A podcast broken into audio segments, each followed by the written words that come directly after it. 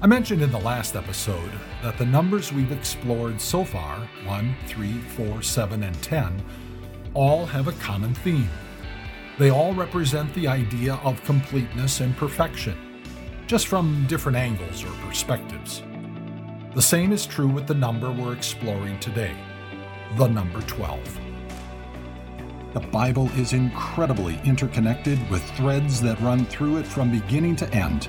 In this podcast, I will uncover these threads, help you dig deeper into God's truth, and inspire you to live your life with greater confidence and joy. Welcome to Bible Threads with me, Dr. Bruce Becker.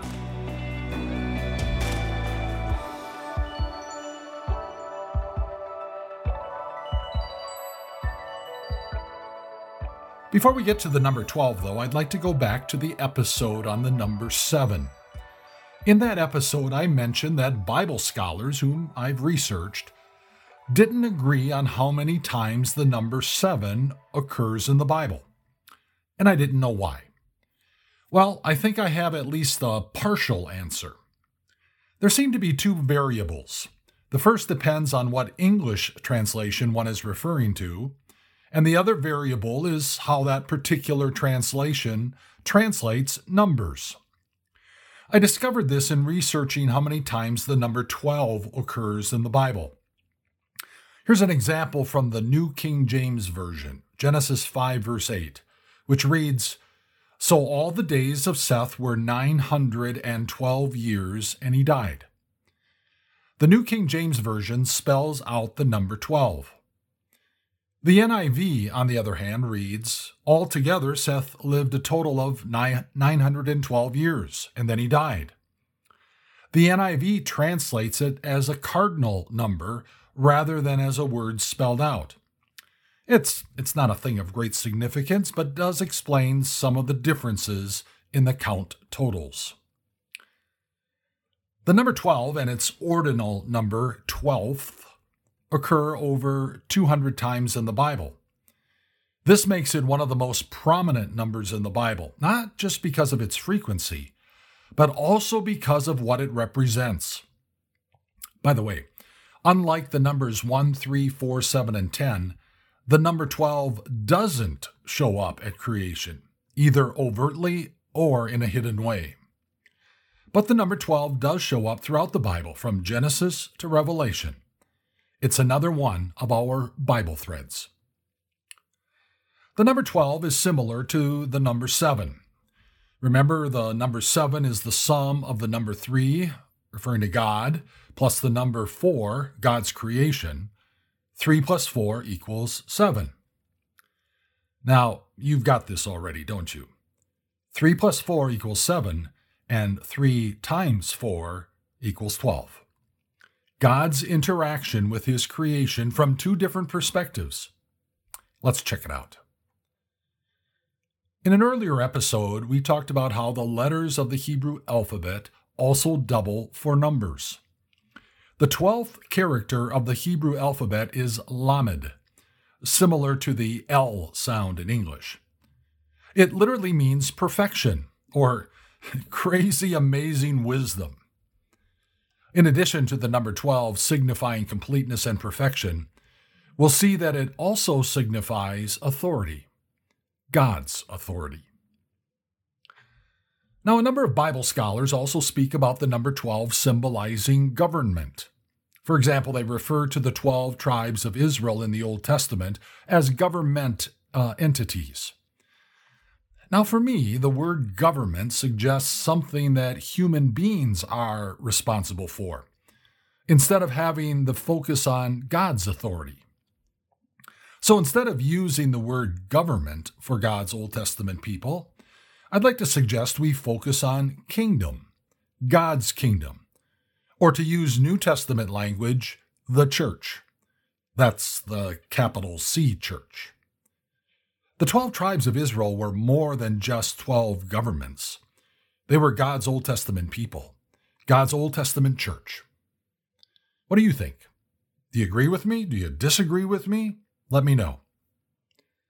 There is an example, however, in the Bible where the number 12 could indeed symbolize government or rulers outside of God's Old Testament church? Let's start there. Before we get to the 12 tribes of Israel, we should talk a bit about the 12 tribes of Ishmael. Did you know that there were 12 tribes of Ishmael? They don't get a lot of attention.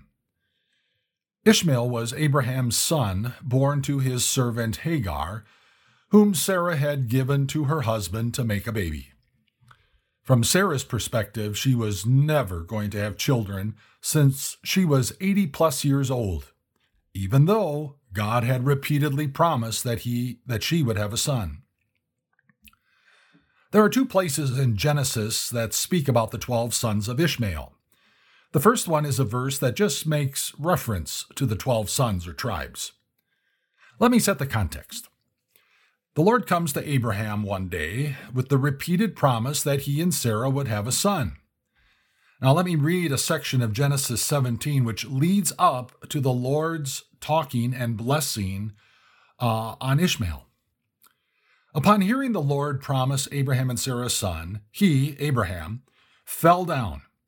He laughed and said to himself, Will a son be born to a man a hundred years old? Will Sarah bear a child at the age of 90? And Abraham said to God, If only Ishmael might live under your blessing. Then God said, Yes, but your wife Sarah will bear you a son, and you will call him Isaac. I will establish my covenant with him as an everlasting covenant for his descendants after him. And as for Ishmael, I have heard of heard you. I will surely bless him. I will make him fruitful and will greatly increase his numbers. He will be the father of twelve rulers, and I will make him into a great nation. But my covenant I will establish with Isaac, whom Sarah will bear to you by this time next year.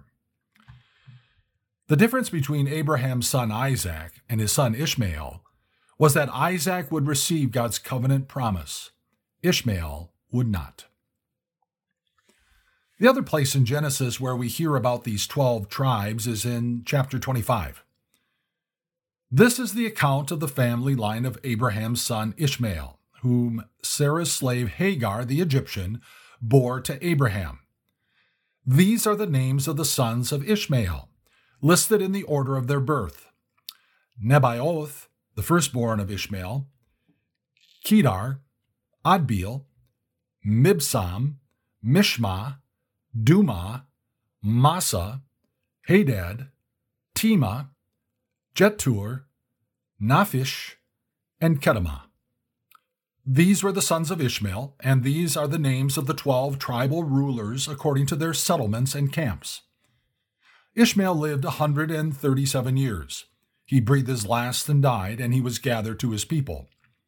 His descendants settled in the area from Havilah to Shur, near the eastern border of Egypt as you go down toward Ashur.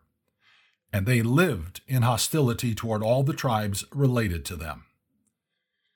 The twelve tribes of Ishmael would settle in the region known today as Saudi Arabia, on the Sinai Peninsula, and they didn't get along with each other. Some of Ishmael's twelve sons, or rather their descendants, show up in other parts of the Old Testament.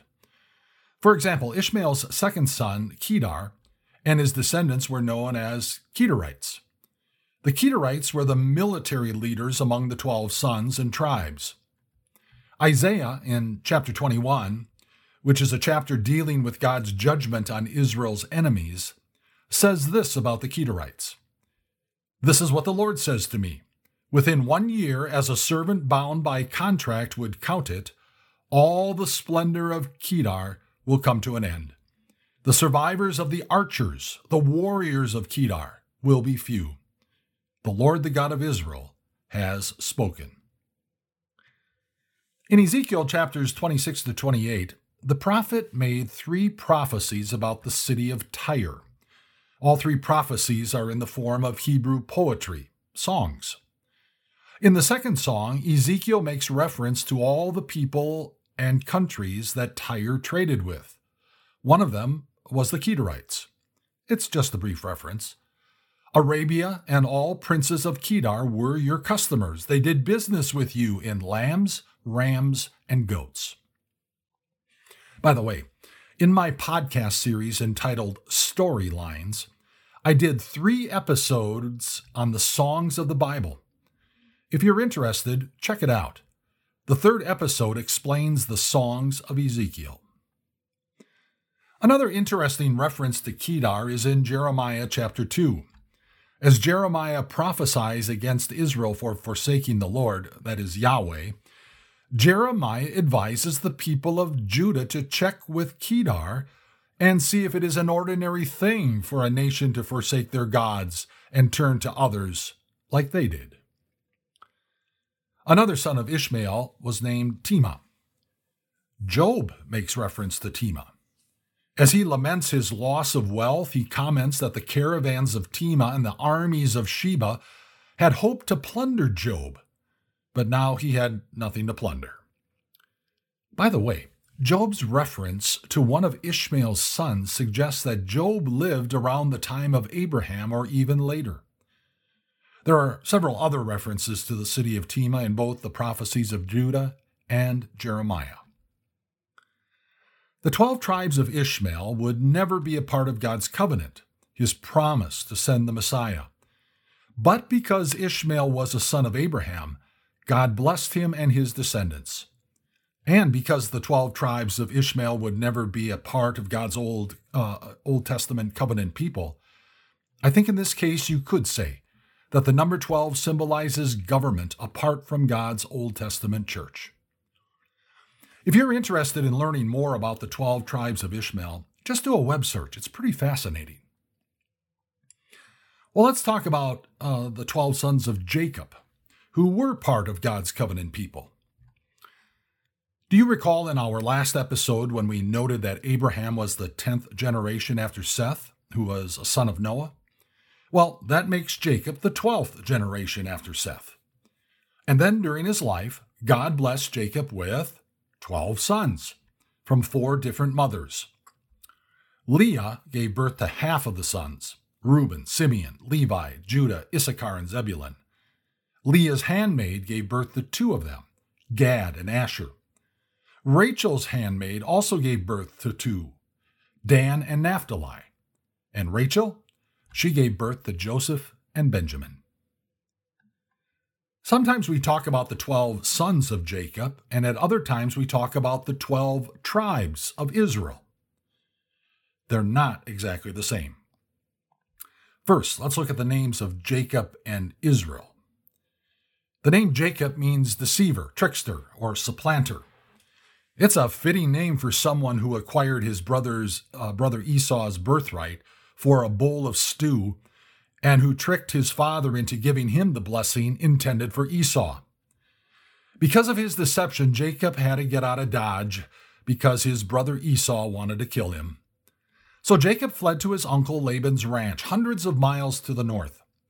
That's where Jacob got married and raised his family.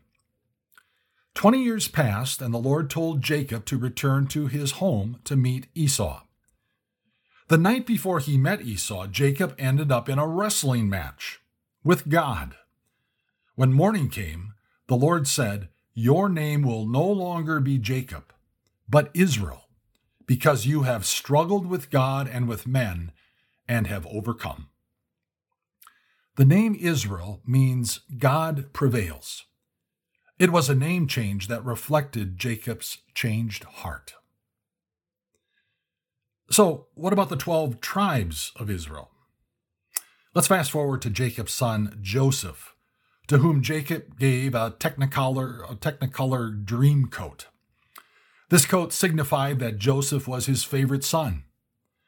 Add to that the fact that Joseph irritated his brothers with his dreams of all of them bowing down to him. The brothers hated Joseph so much that one day they sold him into slavery, where he ended up in Egypt. Now, fast forward to Joseph becoming the number two guy in all of Egypt, saving the Middle East from starvation, and eventually being re- reunited with his brothers. Then fast forward to Jacob and his entire clan moving to Egypt, where Jacob learned that Joseph was married and had two sons. If you want to know all the details that I skipped, read or listen to Genesis 37 to 47. In my opinion, it's well worth knowing the highs and lows, the hatred and the grace of Jacob's family. Well, at the end of Jacob's life, he asked Joseph to bring to him his two sons, Manasseh and Ephraim. Jacob, aka Israel, considered Joseph's sons as his very own. Now, fast forward 400 years, the children of Israel are living as slaves in Egypt. Moses arrived on the scene and led them out of Egypt. They headed to Mount Sinai, where God gave them his law as his chosen people. Then they headed north, sent 12 spies into the land of Canaan, the land promised to Abraham, Isaac, and Jacob. Two of the spies returned and said, God's got this, let's go. The other 10 of the spies said that there were giants in the land and that they shouldn't go. The children of Israel got cold feet. Because they didn't trust the Lord, they wandered in the desert for the next 40 years. When they finally arrived in the land of Canaan and conquered it, the land was divided into 12 geographical regions, 12 tribes. But at Mount Sinai, the Lord determined that the descendants of Levi, one of the sons, would be the priests and take care of the tabernacle. The Levites would be apportioned cities throughout the 12 tribes. So the Levites weren't counted among the 12 tribes, and neither was Joseph. So at the moment, there are only 10 tribes. The other two tribes were the descendants of Joseph's sons, Manasseh and Ephraim. Make sense? From the 12 sons of Jacob became the 12 tribes of Israel, God's Old Testament people, God's Old Testament church. Also at Mount Sinai, the Lord gave Moses instructions for the tabernacle, also known as the tent of meeting. By the way, we never want to lose sight of the fact that the Lord Himself designed the tabernacle. In the first room of the tabernacle, known as the holy place, there were to be 12 loaves of bread at all times. Those loaves were called the bread of presence, not like Christmas presents, but like God's presence. During the dedication of the tabernacle, the leaders of Israel made an offering of 12 oxen. There were other offerings for the temple dedication as well. There were 12 silver platters, 12 silver bowls, and 12 gold pans that were used in the preparation of the sacrifices. The dedication of the tabernacle lasted 12 days. And on each day, a leader from one of the tribes would bring sacrifices that included a young bull, a ram, a male lamb, and a kid from among the goats. Now, not too long after the dedication, there was a rebellion against Moses and Aaron, led by Korah, Dathan, and Abiram. They challenged Moses and Aaron's authority as leaders whom the Lord had chosen. Because they de facto rebelled against the Lord, the Lord opened up the earth and swallowed them and their households. 250 other men who had joined in the rebellion were also put to death by God. Now, this should have been enough for the people to realize that the Lord had indeed chosen Moses and Aaron as their leaders. But the Lord wanted to give another visible reminder of whom he put in charge. He told Moses to gather a wooden staff from each of the leaders of the twelve tribes. Each leader was to write his name on his staff. On the staff from the tribe of Levi was written the name of Aaron. Moses then placed the twelve staffs in the tabernacle. The next day, Moses goes back into the tabernacle only to discover that Aaron's staff had budded, blossomed, and overnight had produced almonds. The Lord had confirmed Moses and Aaron as his chosen leaders. Aaron's staff was then put in front of the tabernacle as a constant reminder to God's Old Testament people. You can listen or read about this event in Numbers chapter 17. Let's move to the New Testament. where we see the number 12 showing up to symbolize Christ's New Testament church. It all begins with Jesus himself when he turned 12 years old. The 12th year of a Jewish boy's life was special. It was the final year of preparation before he entered full participation in the religious life of the synagogue. Up until this time, a Jewish boy would have been learning God's Old Testament laws, the Ten Commandments, other things about their religious life from his parents, especially his father. At age 12, the boy went through a ceremony through which he became a son of the commandment, known in both Hebrew and English as a bar mitzvah.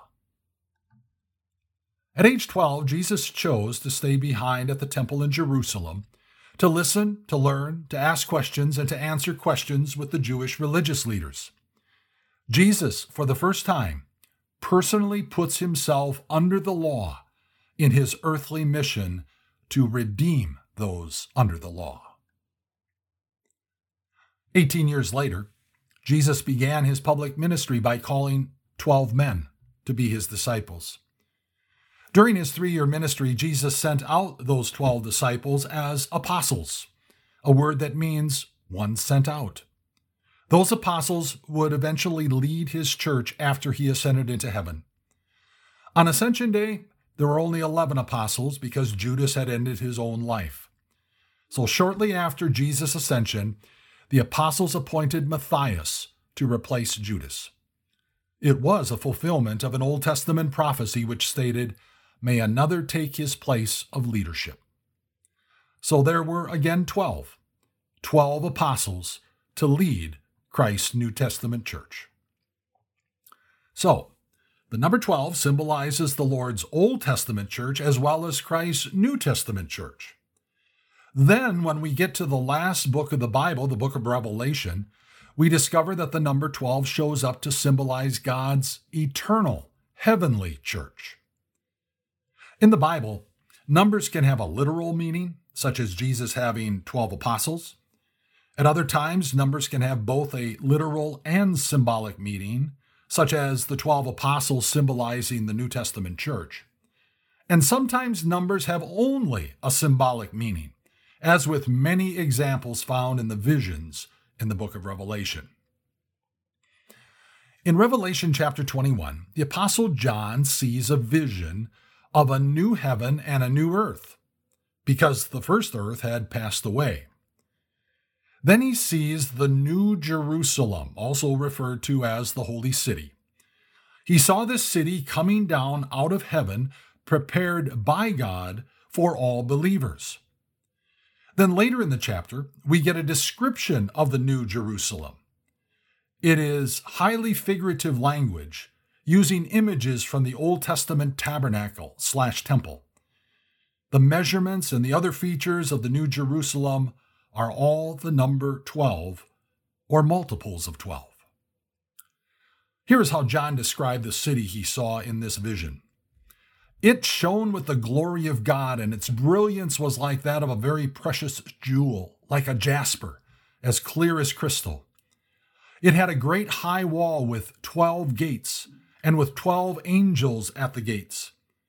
On the gates were written the names of the twelve tribes of Israel. There were three gates on the east, three on the north, three on the south, and three on the west. The wall of the city had twelve foundations, and on them were written the names of the twelve apostles.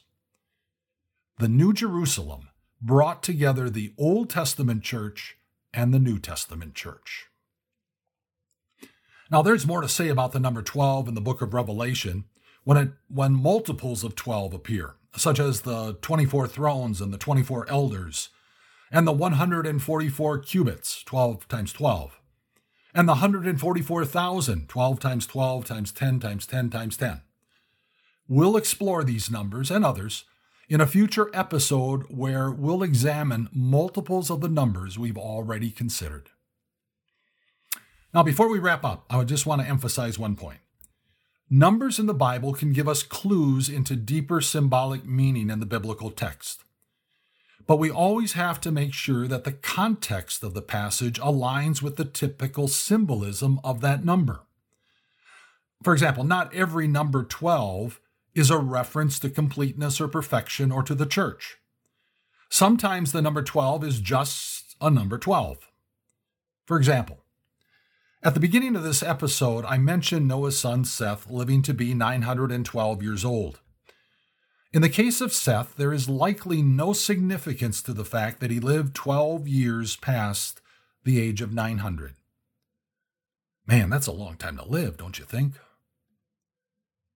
12. It's one of the Bible threads that extends from Genesis to Revelation. In our next episode, we'll explore the number 40. Until then, if you have any thoughts or questions about this podcast, please email me at bruce at timeofgrace.org. I'd love to hear from you.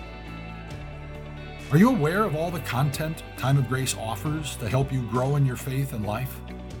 Video messages, video devotions, daily email devotions, weekly blogs, and podcasts. And there is an entire archive of great content as well. Check it out at timeofgrace.org. Thanks for listening, and God bless.